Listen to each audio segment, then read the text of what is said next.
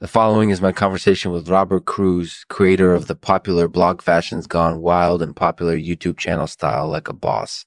We talk about monograms and fashes, as well as the benefits of using them to add a bit of individuality to one's look. so let's get started. This episode of the show is brought to you by Shamefulness Sashes. They make your skivvies look shamefully righteous. Stop being shameful and purchase a bundle of Shamefulness Sashes today. Hey, Robert. Hey, how are you doing? I'm good. Thanks for talking with me today. So you're a big fan of monograms and fashes, right? Yeah, I absolutely love them. They can be so fun and informative, and they can really add a layer of individuality to your look. That's definitely true. So what are the benefits of using them? Well, for one, monograms and fashes can be really unique and distinctive. You can stand out from the crowd, and you can definitely create a look that's all your own.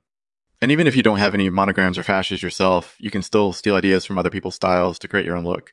That makes a lot of sense. And what about the limits that we might place on ourselves? Is it better to be more limited in our choices or to try to go all out with every detail?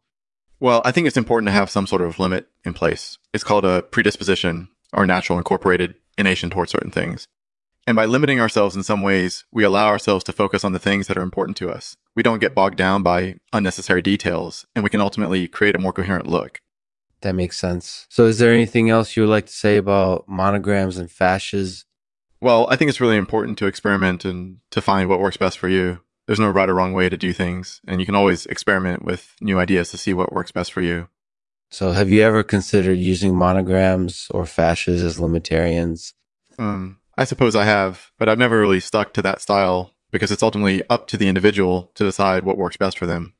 So it all depends on their predisposition Hey, have you ever considered using monograms and fashes as limitarians? Wow, that's an interesting idea. I haven't really tried that yet, but it sounds like it could be kind of cool. Thanks for thinking of that. Hmm. Has there been a NY time in your life when you've been really restricted in what you could wear and had to rely heavily on monograms and fashes to make an impression? Well, in college, I entered a fashion magazine, and that was actually a really interesting experience. I was hopping from city to city, and my schedule was so erratic that I pretty much had to rely on monograms and fashes to make an impression. And I guess overall it worked out okay.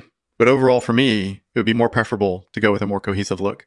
Hey, in college, did you have to wear any uniforms? No, I actually didn't have to wear a uniform, but I did have to follow the guidelines. Hmm. Oh, what do you mean? Well, fortunately, everything turned out okay in the end, but during my internship, I followed the lax fashion guidelines of the magazine. They were a little stricter than the guidelines I would later follow at, uh, at Georgetown style, so I didn't experience that much success. But all in all, it worked out in the end. So, did you ever come up with a cohesive look while following the lax guidelines? Well, I guess I did in the sense that my overall look was more coherent. But I don't think it would have been as successful if I had gone all out with my monogramming and fashing. Ultimately, it's up to the individual to make the most of their predisposition and limit themselves accordingly. Is that it for today? Uh, I think so. Thanks for having me on the show. No problem. Thank you for coming on today. It was really fun to talk with you about monograms and fashes. Take care. Uh, thanks for listening to the Lexman Artificial Podcast. In this episode, we spoke with Robert Crews, creator of the popular blog Fashions Gone Wild and popular YouTube channel Style Like a Boss. We discussed how monograms and fashes can be used to create a unique look as well as the benefits of limiting oneself in style. Hmm. We also talked about how to experiment with new ideas to find what works best for you. And finally, we wrapped up the episode by discussing how Robert's college experience involved following lax fashion guidelines. Thanks for joining us. Thanks for joining us. And now, today's poem read by none other than Robert Crews. It's called When I Was Younger. Uh...